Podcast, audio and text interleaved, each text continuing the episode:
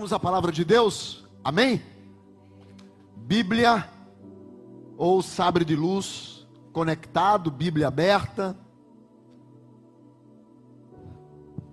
No dia 31 de 12 de 2021, era ainda pela manhã, eu tinha que preparar uma mensagem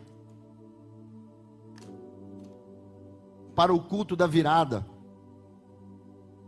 E eu, naquela, naquele dia, por isso que não teve nem, nem, nem, mensagem, nem banner, nem título naquela noite, porque pela manhã eu busquei a Deus e disse: Deus, eu preciso que o Senhor me diga, porque eu, eu tinha uns três temas. Como a gente faz? 2022 será o ano disso e tal. E eu me lembro que quando nós fizemos a virada de 2019 para 2020, aquilo que eu tinha dito que seria um ano extraordinário não foi. 2020 chegou a pandemia. E eu confesso que eu me frustrei até com o que eu havia dito no dia 31 de dezembro de 2019.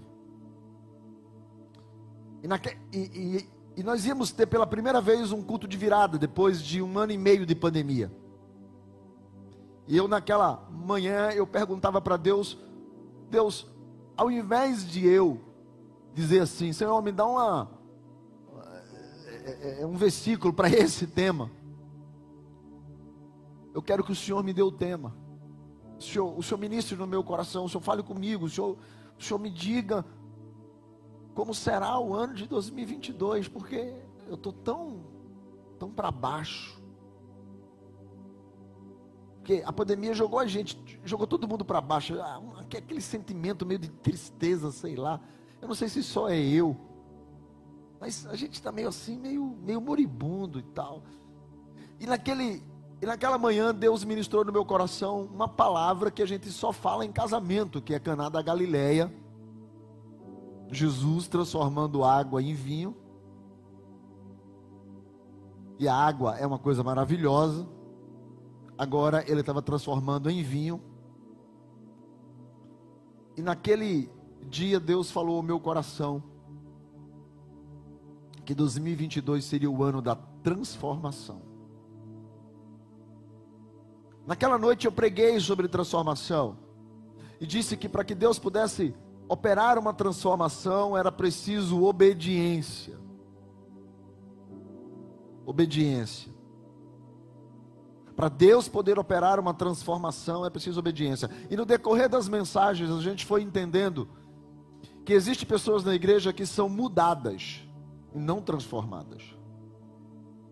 A mudança acontece por fora. Elas dão a paz, elas congregam, elas participam de grupos, mas a gente percebe nas suas reais intenções e atitudes que elas elas são crente por fora. Falta uma mudança, uma transformação, uma metanoia, a mente de Cristo. Aquilo de dizer assim: em meu lugar, o que faria Jesus?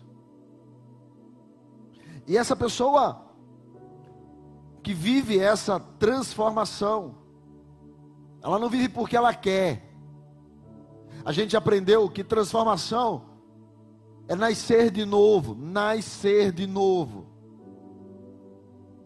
Jesus vai dizer para Nicodemos que não se nasce da carne nem do sangue, se nasce do espírito. E Paulo vai dizer em Romanos que o que é da carne é carne, mas o que é do Espírito é o Espírito, e nascer do Espírito só Deus gera. Só Deus faz alguém ser nascido do Espírito, porque, como Ele é Espírito, quando se nasce dele, se nasce do Espírito. Só que a gente vai entender que, mesmo nascendo do Espírito, Deus fazendo gerar, ser uma decisão de Deus, nós falamos dos ossos do vale de ossos secos. falamos de gente que é osso transformado em carne, e falamos da soberania, quando o profeta disse: Só tu sabes.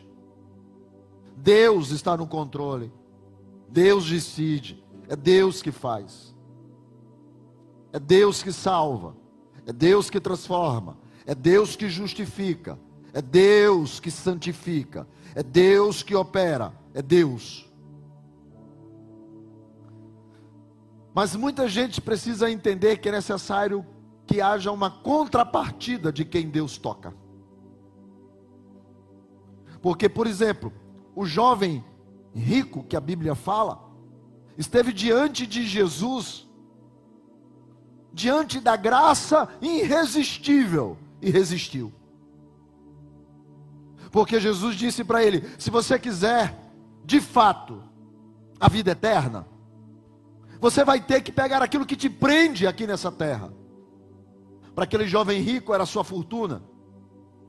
Para algumas pessoas é o estilo de vida. Para outras é o seu modo de pensar. Para outras é, é, tem gente que é o seu trabalho, é o seu emprego, é a sua empresa, é a sua amante. Tem gente que que fica nessa pegada de o que é que eu faço agora? Aquele jovem rico simplesmente resistiu a Jesus, virou as costas e foi embora. Ou seja, nascer de novo é uma decisão divina. O que é nascido da carne é carne, o que é nascido do espírito é o espírito. Por isso que nós falamos que Jacó, aos 60 anos, nasceu, porque ele teve um encontro com o Senhor no Val de Jaboque, mas ele se permitiu ser tocado. Ele se permitiu aceitar o que aquele homem disse no Val de Jaboque. O anjo do Senhor, A com letra maiúscula. Ele permitiu que Deus mudasse a sua história. Então as pessoas precisam entender que Deus está com a sua voz ecoando através de uma canção, de um culto, de uma mensagem, de um livro, de um amigo, mas é necessário que você também permita-se. Deus disse para Moisés: tire as sandálias, porque a terra que você está pisando é terra santa. E Deus achou Moisés no monte Horebe, e a voz saiu da sarça: Moisés, Moisés, quem és, Senhor? Eu sou o Deus de Abraão, de Isaac e Jacó. Tire as sandálias, porque a terra que você está pisando é santa. Chegue-se para cá, que eu quero ter dois minutinhos de prosa contigo. Se fosse no Nordeste, era assim.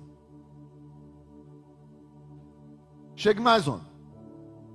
Só que Moisés poderia ter tido medo e ter ido embora.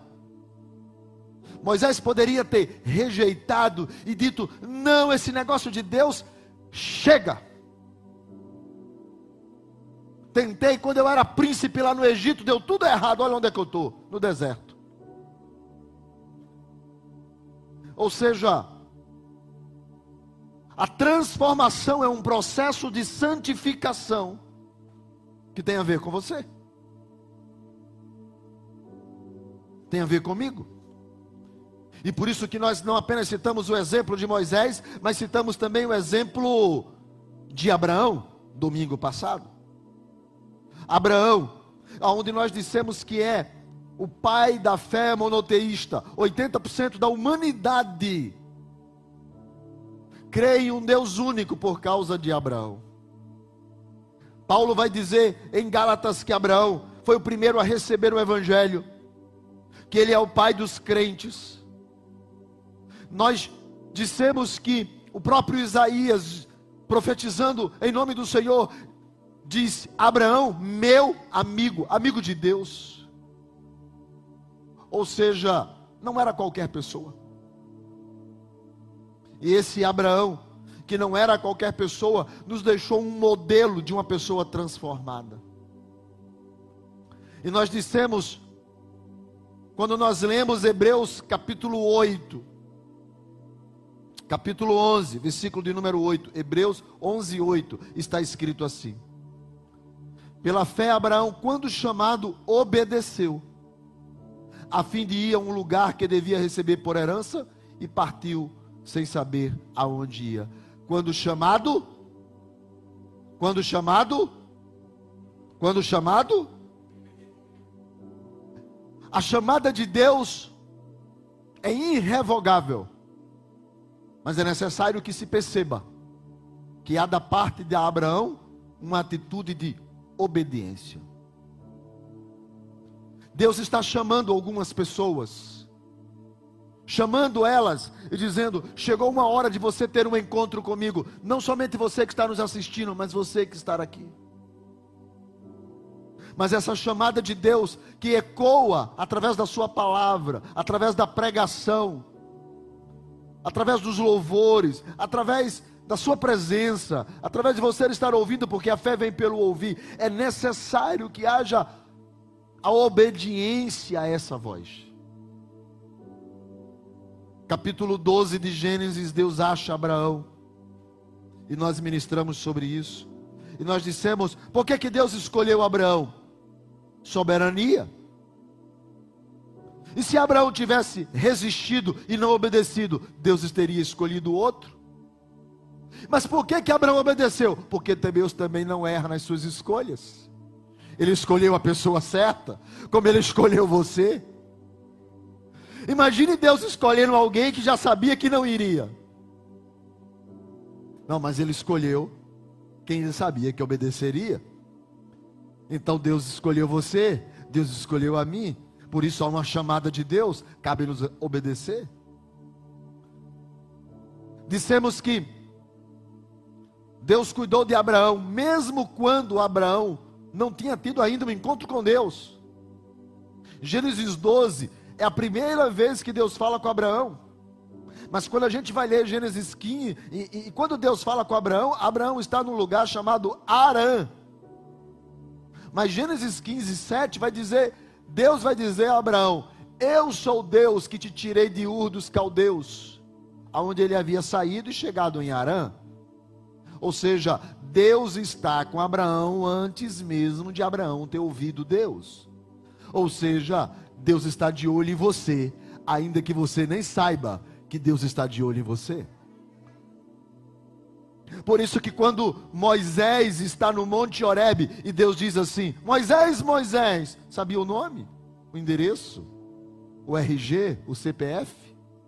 Sabia tudo de Moisés. E Moisés não sabia nem quem Deus era. Ou seja, Deus está no controle da nossa vida. Nós dissemos que uma pessoa transformada, ela vive uma vida de renúncia. Renúncia, é renúncia todo dia, irmão. Pode ter certeza disso. Abraão está, Abraão vai. Quando, quando a Bíblia diz que Abraão sai de, da cidade de Ur dos Caldeus para ir para Canaã e ele para em Arã, diz que ele sai só com a família. Quando diz que ele sai de Arã para ir para onde Deus vai mostrar, ele sai com a família, bens, servos, servas, ou seja, ele enriqueceu em Arã. Ele sai de Ur liso e enriquece em Arã. E quando ele está bem de vida, Deus diz para ele: sai. Deus diz para ele: vai. E ele obedece. Renúncia. Nós precisamos todos os dias, como pessoas transformadas, renunciar até mesmo aquilo que a gente acha que é extraordinário para nós. A gente precisa só entender que essa renúncia não é perca. Muitas vezes a gente acha que renunciar a algumas coisas é perca, não é perca não estar em determinados lugares, não ir, não andar com certas pessoas, abrir mão de certos conceitos, não é perca. Pode parecer perca, mas não é. Porque Abraão, se ele tivesse dito para Deus, não, vou ficar em Arã mesmo, estou rico, estou bem, vou fazer o que para uma terra que eu nem sei aonde é?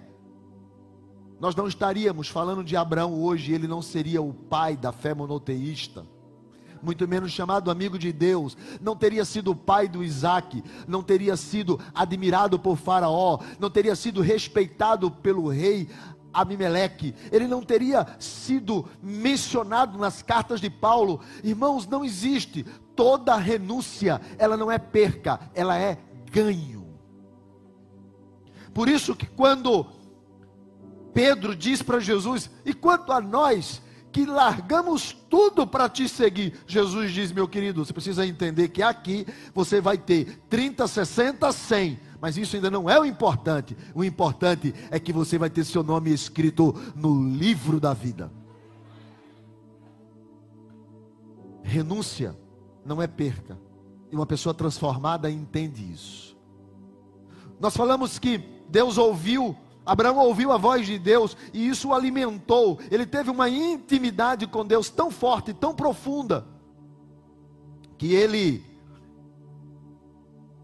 ele passado 25 anos, 24 na verdade, 23, 24, o anjo aparece a ele, o Senhor aparece a Abraão.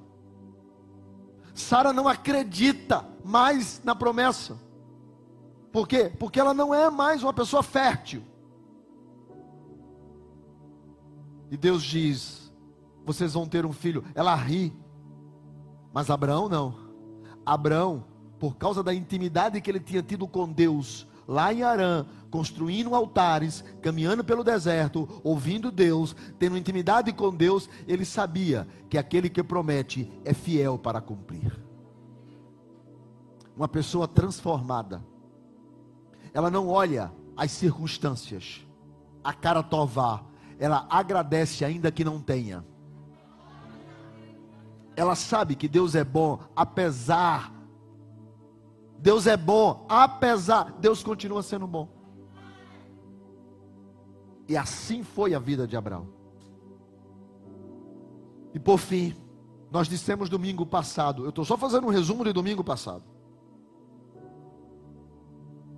E nós dissemos domingo passado que por fim, Deus disse para Abraão: Seja você uma. Quem estava domingo passado, repete: Seja você uma bênção. E nós dissemos que a ideia de bênção, beracá, do hebraico, quer dizer fonte fonte de prosperidade, fonte de bênção, um presente de Deus para outro. Por isso que não tem como ser bênção sozinho, tem que ser bênção para outro. E por isso que algumas Bíblias vai dizer em Gênesis 12, 2: Seja você uma bênção para outros. Porque só ser uma bênção alguém pode não entender. Então a versão diz, algumas versões diz para outros, ou seja, ser uma bênção. E nós dissemos que ainda que a gente é uma bênção para outros, ah, pessoas a gente entende que nós eh, tem gente que torce por nós e Deus vai dizer: "Abençoarei os que te abençoarem". E tem gente que na verdade nos torce contra e Deus vai dizer: "Eu também vou travar a vida desses que querem que você seja travado". E a gente disse que uma pessoa transformada, ela entende que não é a vingança não é dela, a vingança é do Senhor. Que ela não tem que tomar satisfação com a vida de ninguém. Entrega, não viva com ressentimento. Deixa que Deus haja. Amém? Aí a gente começa a segunda parte. Como nós paramos em Gênesis 12, 3, vamos ver o que está escrito em Gênesis 12, 4. Partiu, pois, Abraão como lhe ordenara o Senhor, e Ló foi com ele. E Ló foi com ele. Irmãos,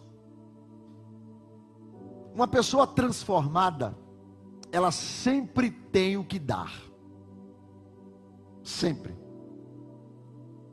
Uma pessoa transformada, ela é ela é tão empolgante caminhar com ela, que mesmo sem saber para onde ela vai, tem gente que quer ir.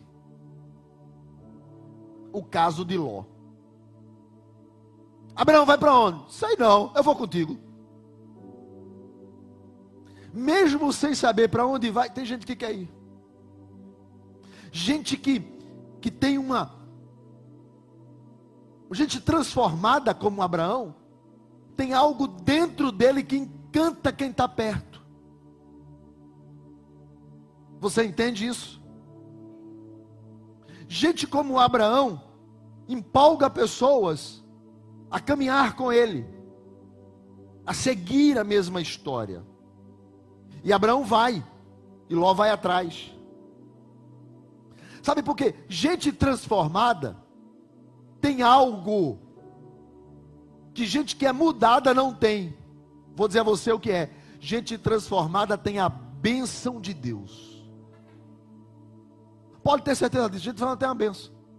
Teve um dia que os trabalhadores de Ló começaram a brigar com os trabalhadores de Abraão. Aí Abraão mandou chamar Ló e falou: Filho, vê só. Nós dois estamos ricos, tem demais, mas a, a minha equipe não se dá com a tua equipe. O problema não é nem a gente, é a nossa equipe.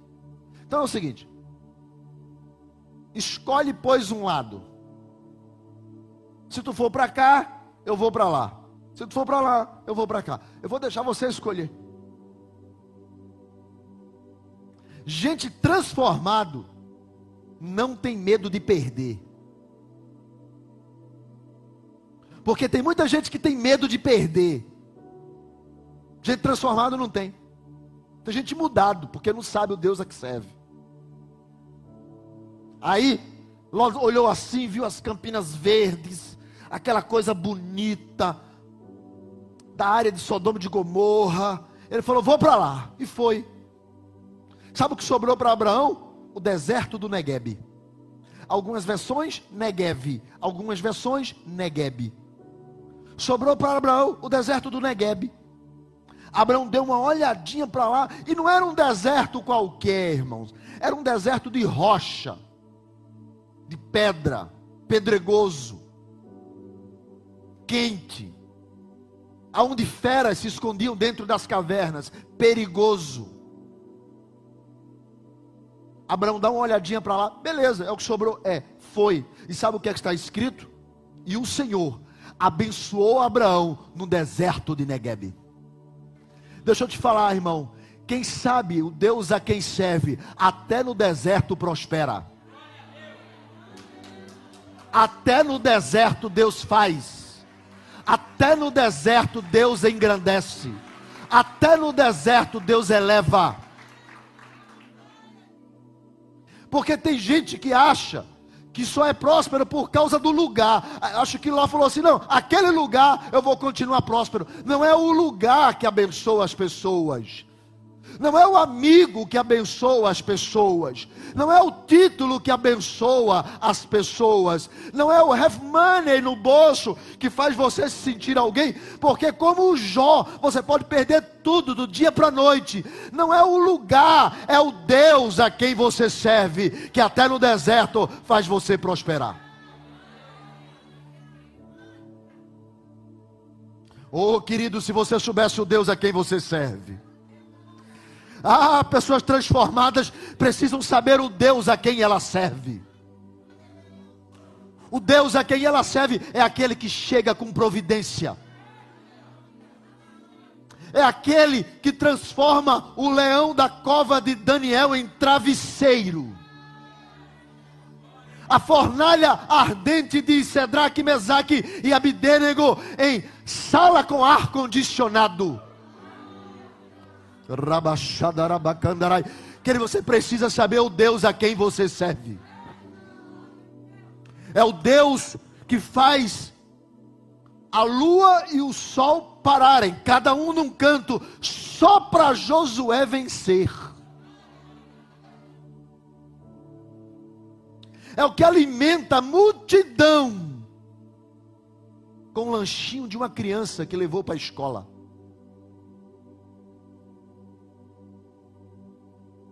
Quando Ló disse para Abraão: Olha para lá, eu acho que Sara, que falou: Meu marido, só porque é teu sobrinho, olha para onde a gente está indo.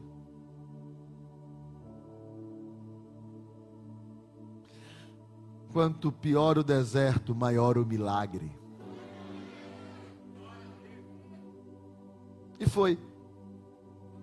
E Deus fez ele prosperar. E outra coisa, olha o que aqui diz o texto: tinha Abraão 75 anos, versículo de número 4, quando saiu de Arã. Irmãos, não existe idade para ser abençoado, não existe idade para se tomar uma decisão, não existe circunstâncias favoráveis, nas desfavoráveis Deus também age.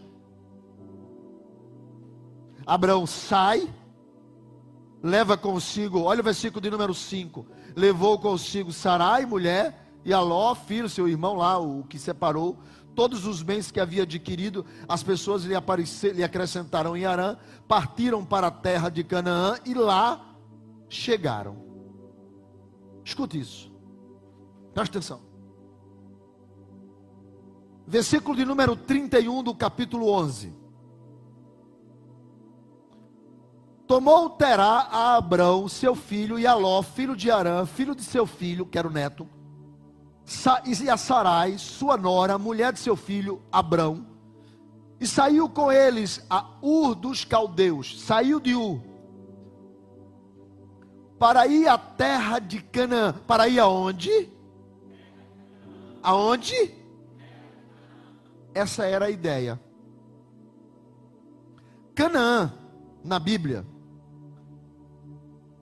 a Bíblia tem algumas, algumas figuras, simbologias. Por exemplo, eu falei aqui, você entendeu quando eu disse Deus abençoa no deserto. Deserto é coisa boa ou coisa ruim? Ruim. Tá vendo? Deus é Deus do monte e dos vales. Quando o camarada está numa guerra, o cara diz assim: Ô irmão, eu estou passando por um vale. Então, pessoa entende. Essa linguagem de crente está pegando até lá fora. Aí, aí assim, Deus quer abençoar. Deus quer abençoar. Aí o cara entende logo. Eu quero falar com Deus. Eu quero ter intimidade. Eu quero ter um, um tempo, eu e Jeová. Aí o outro diz assim: sobe o monte. Está vendo? Tu entende? Ou seja, sabe, você, você começa a entender que até a própria geografia bíblica nos aponta algumas coisas para o nosso entendimento e compreensão das Escrituras. Como lá nenhuma vírgula está lá por acaso, a gente entende. Então, Hebreus é que vai colocar isso muito bem. Porque na Bíblia, Canaã é céu. Por isso que a nossa igreja se chama Isso é um céu. Ok. Canaã na Bíblia é céu. Ok? Ok. E quando eu digo Egito, é o que? O mundo. Por quê, irmãos? Porque a Bíblia vai dizer que nós somos aprisionados no mundo. Israel ficou 400 anos prisioneiro no Egito. Deus libertou Israel da onde? Do Egito.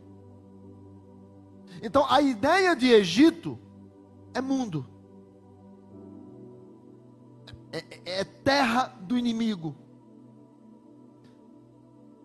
E quando eu falo de Canaã, eu falo de céu.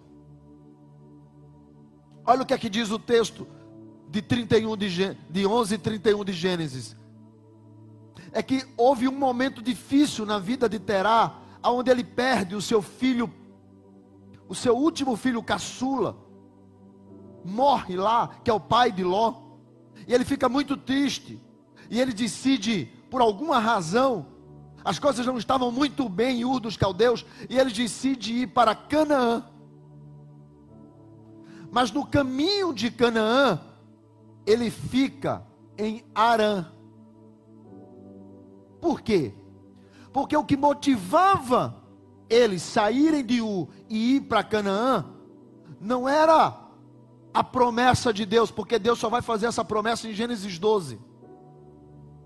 O que motivava eles sair de U e ir para Canaã era curar a dor da alma, era prosperar, era melhorar.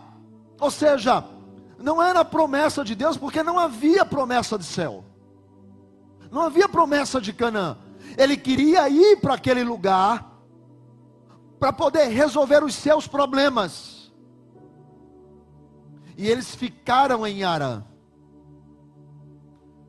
Por isso que tem muita gente que vem para a igreja, não é por causa da promessa da eternidade, não é por causa da promessa de céu. Muita gente vem para a igreja para resolver seus problemas. E por isso que eles não encontram Jesus, porque eles não colocam a promessa do lado de dentro, eles querem a solução para o lado de fora. E por isso que eles, quando encontram um outro lugar, eles simplesmente chispa daqui. Por quê? Porque o problema não é que eles estão seguindo uma promessa, eles estão seguindo uma solução. E quando a solução está em outro lugar, ele vai para onde está a solução. Ele vai para Arã. Ele sai de Canaã. Ele, na verdade, nem chega em Canaã. O que ele quer é correr de onde ele está, Ur dos Caldeus. Quem está entendendo essa minha alegoria, diga amém. Então ele, a Bíblia vai dizer que eles saíram de Ur, eles haviam perdido seu irmão, 11 28, morre o irmão de Abraão. Eles saem de U, eles querem ir para Canaã, mas eles param em Arã e prosperam em Arã. É quando Deus aparece a ele e diz para ele: Sai daqui, porque eu vou te levar a um lugar que você ainda não consegue nem entender e nem saber aonde é, mas eu vou te levar. Muita gente diz assim: não, a promessa era Isaac. Não, a promessa nunca foi Isaac. Isaac era consequência da promessa. Para que a promessa pudesse acontecer, Isaac nasceria. Mas Isaac não era a promessa. A promessa está muito claro no próprio versículo 1 do capítulo 12. Sai da tua terra, sai da tua parentela, para uma terra que eu vou te mostrar. A promessa está clara. No meio da promessa, Deus diz para ele: Farei você pai de nações. Mas a promessa não era essa. A promessa era o lugar. Quer ver como isso é verdade? Hebreus 11, verso de número 8. Pela fé, 11, 8. Pela fé, 11, 8. Pela fé, pela fé, Abraão, quando chamado, obedeceu, a fim de ir para para para um lugar. Um lugar que ele deveria receber por herança. E ele partiu sem nem saber como era esse lugar. Não dava para planejar, não dava para fazer roteiro. Quais lugares eu vou visitar nessa viagem? Não dava, porque ele não sabia. Por isso que a gente não sabe o que é que vai ser no céu, porque a gente não sabe como é lá, mas a gente sabe que a gente está indo. Quando a gente vai para um outro lugar, quando a gente vai fazer uma viagem, que alguém já foi para lá, e posta nas redes sociais, a gente vai e olha lá, pô, tem esse lugar, tem essa lanchonete para ir, tem isso daqui, tem isso e tal, legal. Você faz o seu roteiro, primeiro dia eu vou fazer isso, segundo dia eu vou fazer aquilo, terceiro dia eu vou para tal local. Só que neste caso, Deus diz para ele: Você vai, vou, para onde? Você vai descobrir no processo do caminho. Você vai alimentar a sua fé no processo do caminho. Por isso que a igreja é chamada de povo do caminho. Por isso que nós somos chamados de peregrinos, de estrangeiros, porque nós estamos descobrindo o lugar para onde vamos nessa caminhada. E ele partiu, versículo de número 9. Pela fé peregrinou na terra da promessa. Pela fé ele estava lá e não sabia nem. Mas olha só, como era uma terra alheia, ou seja, um lugar que ele não sabia. Ele habitou em Ele habitou em, irmão, me ajuda, por favor. Ele habitou em tendas. ele habitou em tendas. Sabe, irmãos, ele poderia ter feito uma cidade, porque naquela época os patriarcas construíam cidades, mas ele não construiu uma cidade. Naquela época, as clãs, os clãs construíam muralhas para as pessoas não poderem entrar. Ele não construiu muralhas. Ele não construiu uma cidade para ele, ele não construiu uma muralha. Olha por quê? Ele habitou em tendas com Isaac e com Jacó, que eram herdeiros deles da mesma promessa. Oh, oh, a promessa não era Isaac, não, nunca foi. A promessa era Canaã, a promessa era céu. Isaac e Jacó também eram participantes dessa promessa. Versículo de número 10.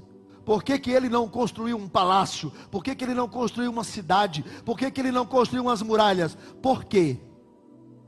Porque ele aguardava a cidade que tem fundamento, da qual Deus é o arquiteto e o construtor.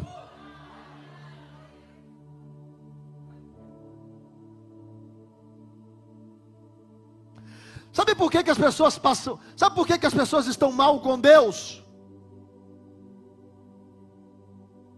Porque elas estão querendo solução para as suas almas. E a promessa não é resposta para si, irmãos. A promessa é vida eterna. É muito mais fácil pregar e atrair multidões, dizendo para elas que Deus vai resolver o problema delas. E se Deus não resolver, a minha Bíblia diz que Deus cura, cura. A minha Bíblia diz que Deus abre porta, abre. A minha Bíblia diz que Deus até fecha, e quando fecha, ninguém abre. Mas não é sobre isso o Evangelho. Senão Abraão teria construído uma cidade, construído um palácio, construído os seus planos. Mas ele não aguardava por isso. Olha o que é está escrito no versículo de número 13. Todos estes morreram. Quem estes? Estes: Abraão, Isaac, Jacó, Sara. Todos estes morreram na fé. Na fé de quê? Eles não alcançaram as promessas.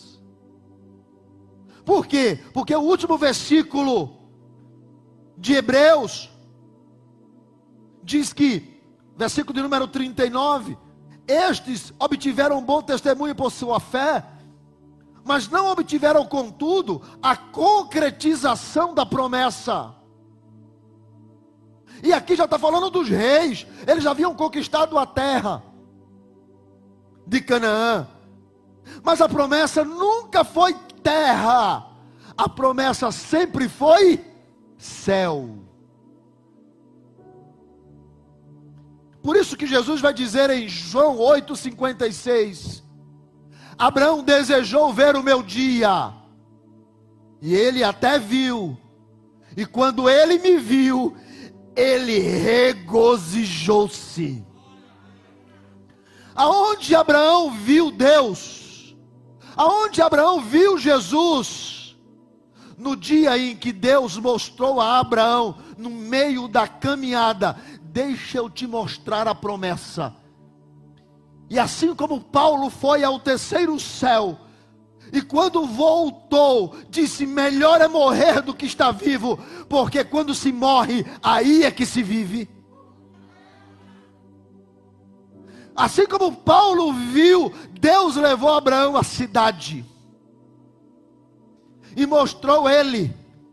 Por isso que o verso 13 de Hebreus 11 diz que ele vendo-a, viu mesmo sendo longe, saudou, e saudou é cumprimentou,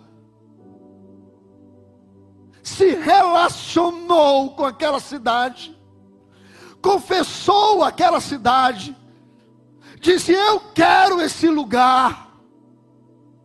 E por essa decisão, olha o versículo de número 13, o que é que vai dizer? Se tornaram estrangeiros e peregrinos. Para você entender o porquê que estrangeiros e peregrinos aqui é uma colocação meio que meio que depreciada. Por quê? Porque quem já viu um andarilho por aqui? Aquele pessoal com aquela barba feia, cabelo por fazer, com roupa suja, andando com sacola, porque tudo que ele tem está dentro de uma sacola. Aí ele vai para debaixo de uma marquise, passa, arruma uma comida ali, vai para aquele outro canto, sai, vai de uma cidade, vai para outra, um andarilho. Quem já viu um andarilho aqui? Esse andarilho para nós não é algo meio que repugnante, não é? Tem hora que a gente sente pena, tem hora que a gente sente raiva, tem hora que a gente, a gente quer ajudar, tem hora que a gente não quer se aproximar. É uma coisa meio estranha, né? E quem já conversou com um andarilho como eu conversei, andarilho às vezes não diz coisa com coisa. Uma vez eu conversei com um andarilho ele começou a conversar comigo lá no centro da cidade, na rua direita, eu ainda tinha loja. Ele começou a conversar comigo sobre os objetos não identificados que ele havia visto. Ele havia visto uns ovnis, uns ETs. E ele disse que uma determinada noite ele estava parado, quando ele viu aquela coisa descendo sobre ele, e eu olhando para a cara do cara, falei, mas é louco mesmo.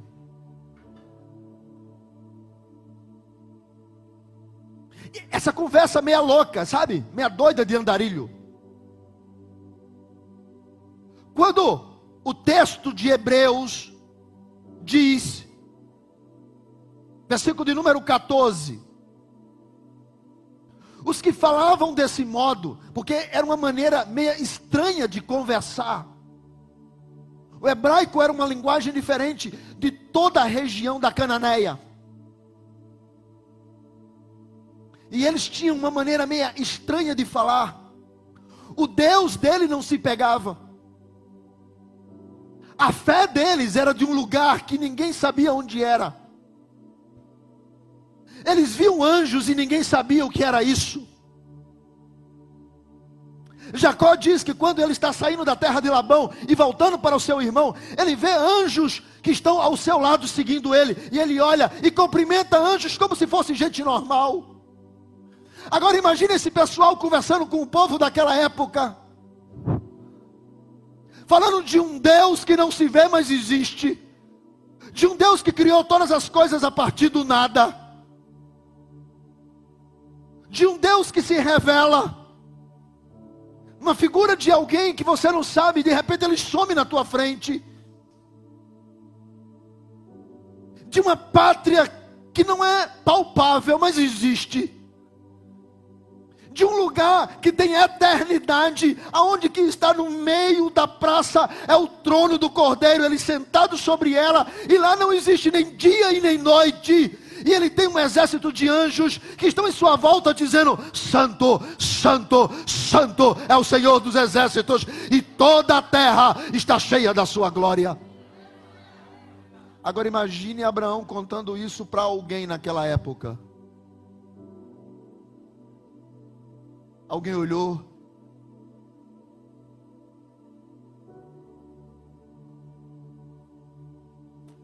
Por isso que Paulo vai dizer que a loucura de Deus é mais sábia que a sabedoria de todos os homens.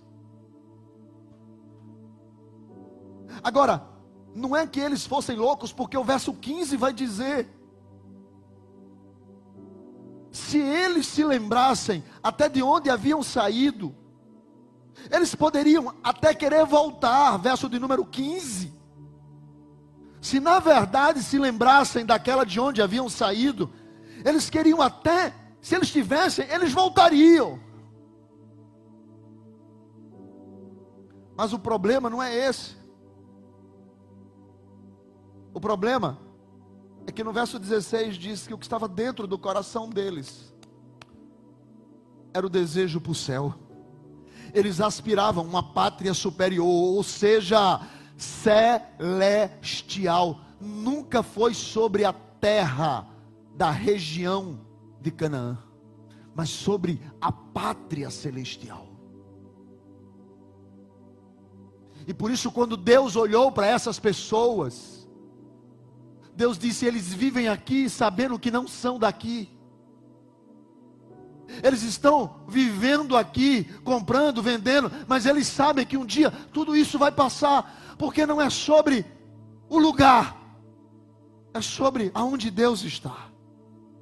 E a Bíblia vai dizer: por essa razão, Deus não se envergonha, ainda que ele se sinta pequeno e inferior, sem ter uma cidade, um palácio e um rei, mesmo assim, Deus não se envergonha de dizer: Eu sou o Deus dele, eu sou o Deus dela.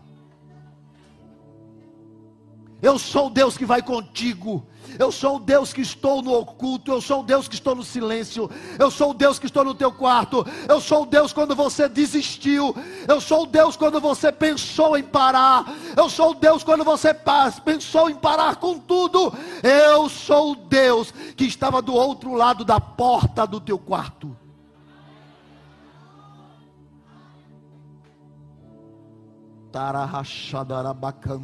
Sobre andarai. Por quê? Por que, que Deus não se envergonha? Porque Deus disse: Porque eu chamo eles de meu povo, porque eu preparei para eles uma cidade. Você não é povo de Deus para simplesmente prosperar nessa terra. Essa foi a doideira de Pedro quando disse para Jesus: Senhor, enquanto a nós e Jesus disse para ele: Queridos, você vai prosperar aqui também, mas não se alegre com isso, se alegre, porque o seu nome está escrito no livro da vida. Ou a igreja entende isso, ou deixamos de ser igreja. A promessa é céu. Se o diabo bater na tua porta, abre e responde para ele: Fala o que tu queres, porque eu estou de passagem.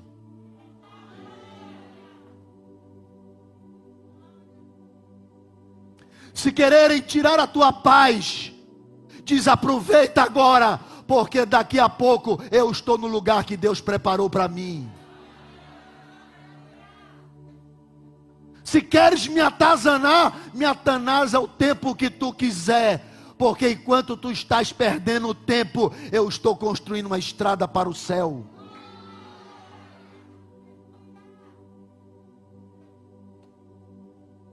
Quando começarem a querer tirar a tua paz, bota uma mensagem no Instagram, na cara de pau, ó, oh, vai ver se eu estou na esquina. Porque enquanto tu estás lá, eu estou indo para cá.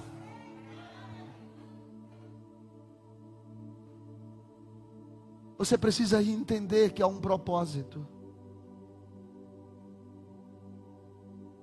E Abraão partiu para Canaã e eu termino aqui. Volta lá para Gênesis 12. Versículo de número 7. Ele partiu, veja, partiram 12 1, 12 5. 12 5 partiram para a terra de Canaã e lá chegaram versículo de número 6, ele atravessou, andou, foi para lá, foi para cá, chegou no 7, apareceu o Senhor a Abraão. E Deus disse a ele: Darei a tua descendência a esta terra. Deixa eu, eu não vou pregar nisso por causa da hora, mas eu vou só citar os dois pontos aqui. Deus aparece a Abraão em Gênesis 12, 1 e aparece novamente em Gênesis 12, 7.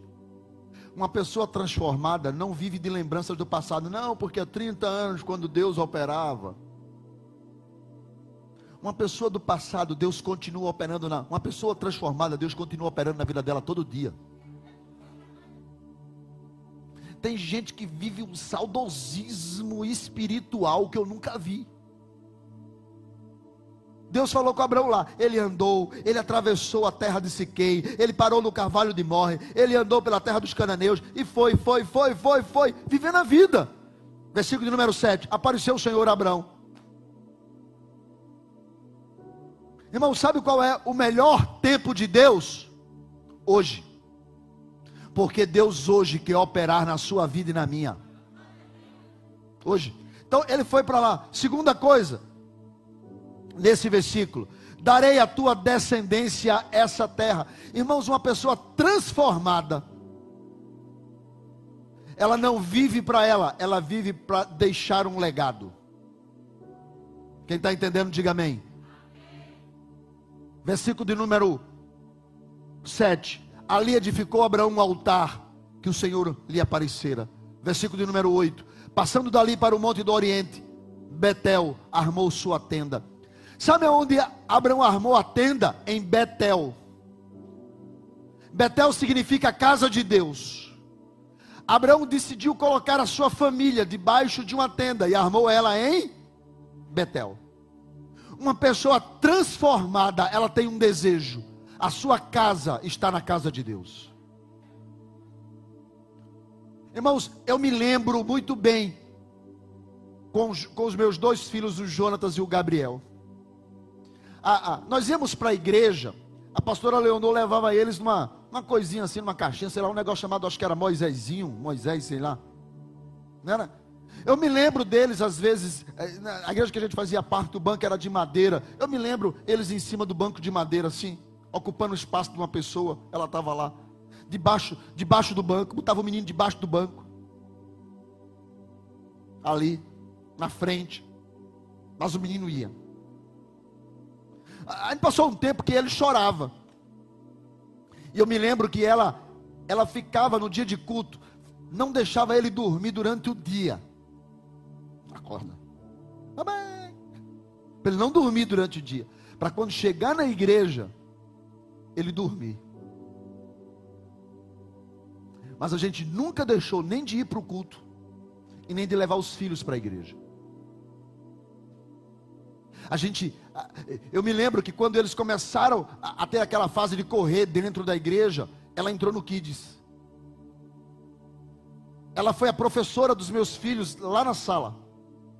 Começou ajudando, depois foi ali que ela foi se desenvolvendo e ela se tornou a professora do Kids, até que eles cresceram e viraram adolescentes e ela foi a líder dos adolescentes.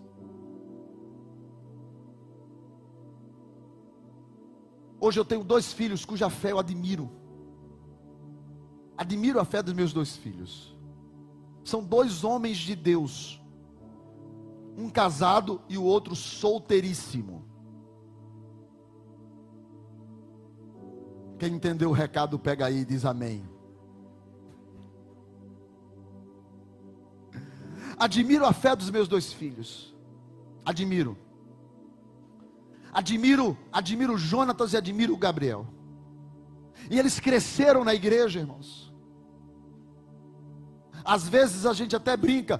A gente brinca quando a gente pergunta assim para alguém: Meu filho, você se converteu quando? E a pessoa diz assim: Eu nasci na igreja. Dá uma vontade tão grande assim, chega e coça. Diz assim: A sua mãe deu a luz no culto? Mas a gente só, a gente não fala não, né? Mas que a gente entende, ele quis dizer que desde que ele se entende de gente, está na igreja. É isso que a pessoa quer dizer. E meus filhos nasceram na igreja. Servem a Deus. Tiveram suas crises de fé. Até encontrar eles mesmos o próprio Deus deles. E não o Deus do pai e o Deus da mãe. Mas Abraão tem gente que não entende que não tem lugar melhor para estar do que a igreja. Eu me lembro que nas crises de fé do meu filho, uma delas, ele disse assim para mim, um deles disse assim para mim: Eu não vou mais para a igreja. Eu disse: Você vai. Enquanto você estiver comendo do meu feijão e do meu arroz, tu vai. Tu só vai. Agora, se tu disser que não vai para a igreja, no outro dia também tu não come. Tá claro isso? E ele, e, sabe, uma raiva. Esse negócio de crente é para o senhor. Coisa adolescente. Negócio de crente é para o senhor. Falei, não. Eu e a minha casa serviremos ao Senhor.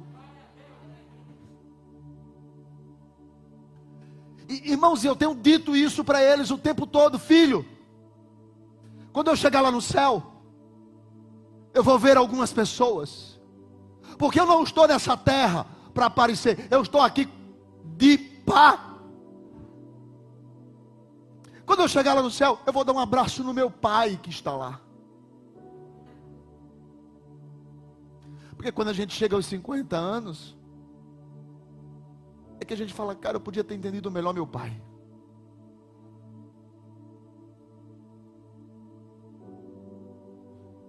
Entendi meu pai muito tarde. Eu vou dar um abraço no meu avô. Meu avô colocou esse nome em mim maravilhoso, Ezequias. Eu vou perguntar para ele: você não podia ter colocado João, Pedro, Paulo? Ezequias, mas tudo bem.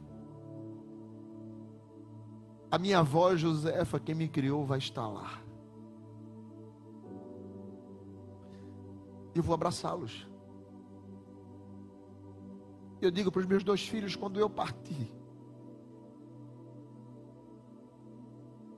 não sintam tristeza profunda, sintam saudade. Porque em breve, se você se mantiver firme nessa caminhada, nos encontraremos na eternidade.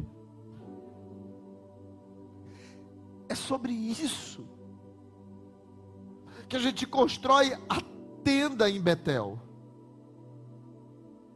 É sobre isso que a gente coloca a nossa casa em Betel. É sobre isso que a gente às vezes até se prejudica, mas a gente arrasta eles para Betel. Porque em Betel Deus está, porque em Betel Deus fala. Betel significa casa de Deus. É na casa de Deus que eu quero estar com a minha família, construindo a minha tenda. Só que olha o versículo de número 10.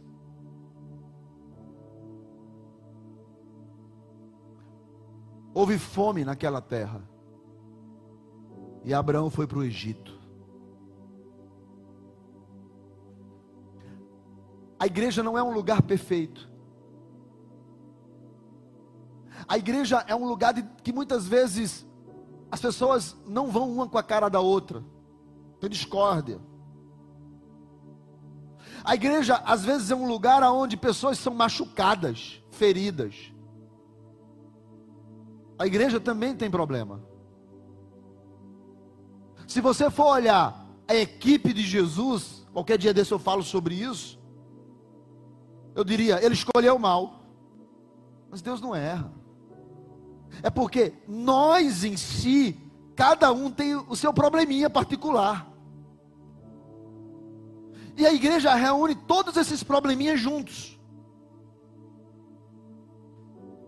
Então não é um lugar fácil.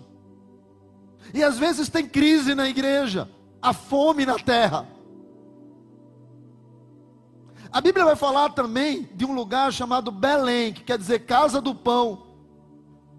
No livro de Ruth, diz que Elimeleque, o esposo de Noemi, levou a família para Moabe porque faltou pão na casa do pão. Faltou pão em Belém, que significa a casa do pão. E muita gente, irmãos, mesmo sendo transformado, como Abraão, às vezes sai de Betel e vai para o Egito. Por causa das crises que acontecem em Betel, da falta de pão que muitas vezes tem em Betel, por problemas dentro da igreja, ele sai da igreja e vai para o mundo. E não é porque ele é uma pessoa mudada, ele é transformado, irmãos. Abraão chegou lá e planejou, disse assim: ó, a gente vai chegar no Egito, vamos chegar abafando, vamos chegar arrasando.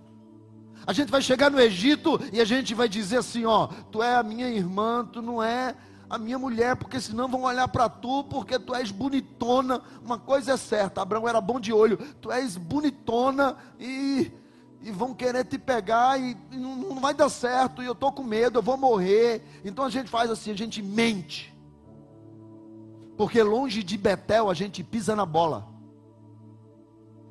Longe do caminho de Canaã, a gente pisa na bola. E muita gente transformada não está aqui, está lá no mundo. Pastor, e como é que o senhor sabe que essa pessoa é transformada? Porque quando a coisa começou a ficar ruim para Abraão, quando a coisa começou, quando pegaram a mulher de Abraão e começaram agora, e Abraão falou assim: cara, vão descobrir, vão me matar. Olha o que é está escrito, irmãos, no capítulo de número 13.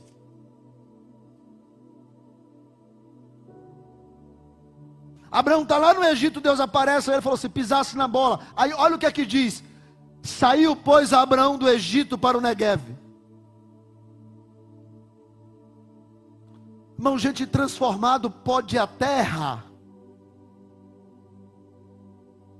Tem uma frase que diz assim: tem uma frase que diz assim: tem gente que saiu do mundo, mas o mundo não saiu dele. Já ouviram essa frase? Nunca vem para a igreja. Fala assim, tem gente que saiu do mundo, vem para a igreja, mas o mundo não saiu dele, né? Gente transformado, o cara vai para o mundo, mas a igreja, o Senhor, Betel, não sai do coração dele. Olha o que é que diz o versículo Olha o que é que diz o versículo de número 3. 13, 3. Fez as suas jornadas do Negueb até Betel. Ele volta para Betel. Até o lugar aonde primeiro ele havia estado com a sua tenda. Ele voltou ao primeiro amor. Versículo de número 4. Ele foi até o lugar que ele havia construído um altar. Ele lembrava desse lugar, estava dentro do coração dele, que ele havia feito um altar e ele voltou a esse lugar. E nesse lugar, invocou Abraão o nome do Senhor. Sabe, irmão, gente transformada também erra. Gente transformada fica longe da igreja. Gente transformada às vezes quer fugir de Deus. Mas chega um determinado momento na história que Deus aparece a Abraão lá no Egito, na tenda de Abraão, e fala: O que foi que você fez? E ele entende que está tudo de cabeça para baixo, e ele lembra: Aqui não é o meu lugar. O meu lugar é na casa de Deus, aonde eu construí altares. Aonde eu adorava, onde Deus aparecia, aonde Deus falava. Era deserto, mas não existe deserto aonde Deus está. Eu creio que muita gente ainda virá. Pessoas que hoje estão espalhadas por aí e virá.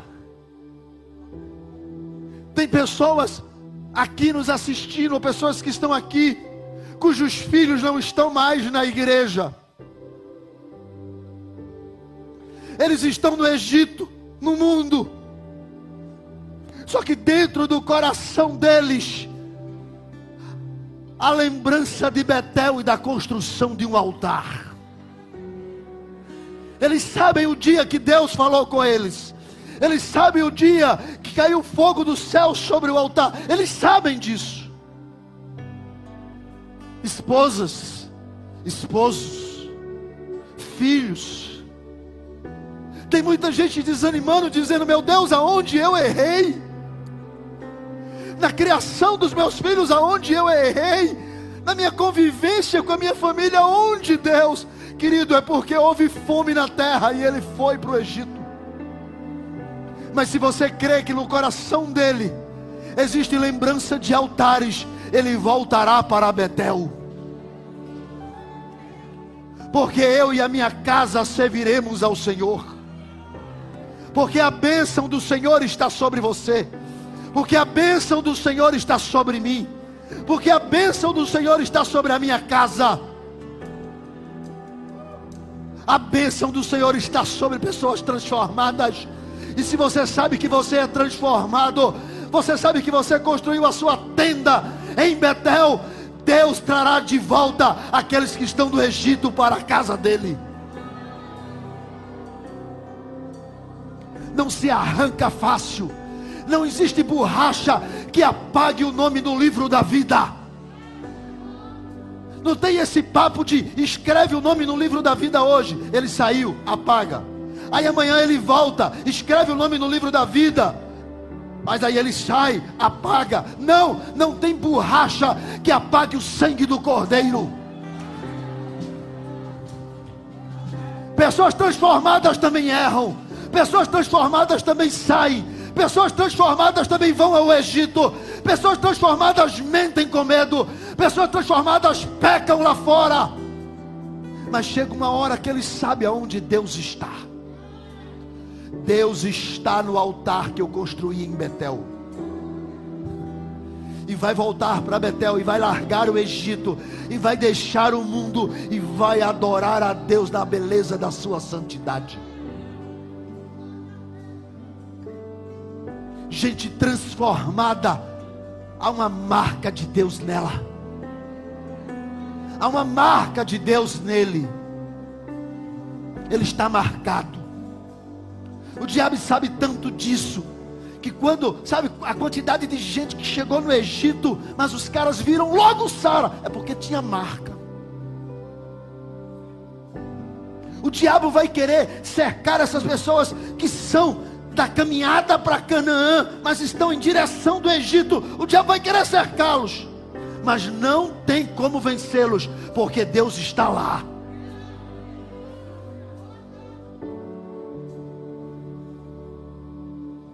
Eu creio nisso. Você crê também? O seu irmão pertence ao Senhor. A sua irmã pertence ao Senhor. A sua família pertence a Jesus. O seu pai é de Jesus, a sua mãe é de Jesus. O seu, o seu filho é de Jesus, a sua filha é de Jesus, o seu neto é de Jesus, a sua casa é de Jesus. A bênção de Deus está sobre você, a bênção de Deus está sobre esse lugar. Chegou a hora de voltar para a casa de Deus. Chegou a hora de voltar para Betel. Chegou a hora de construir altar em Betel.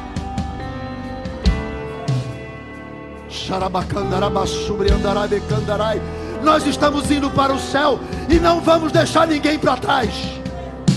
Nós estamos indo para a eternidade e não vamos deixar ninguém para trás. Chegou a hora de tomarmos uma posição. Chegou a hora de Betel.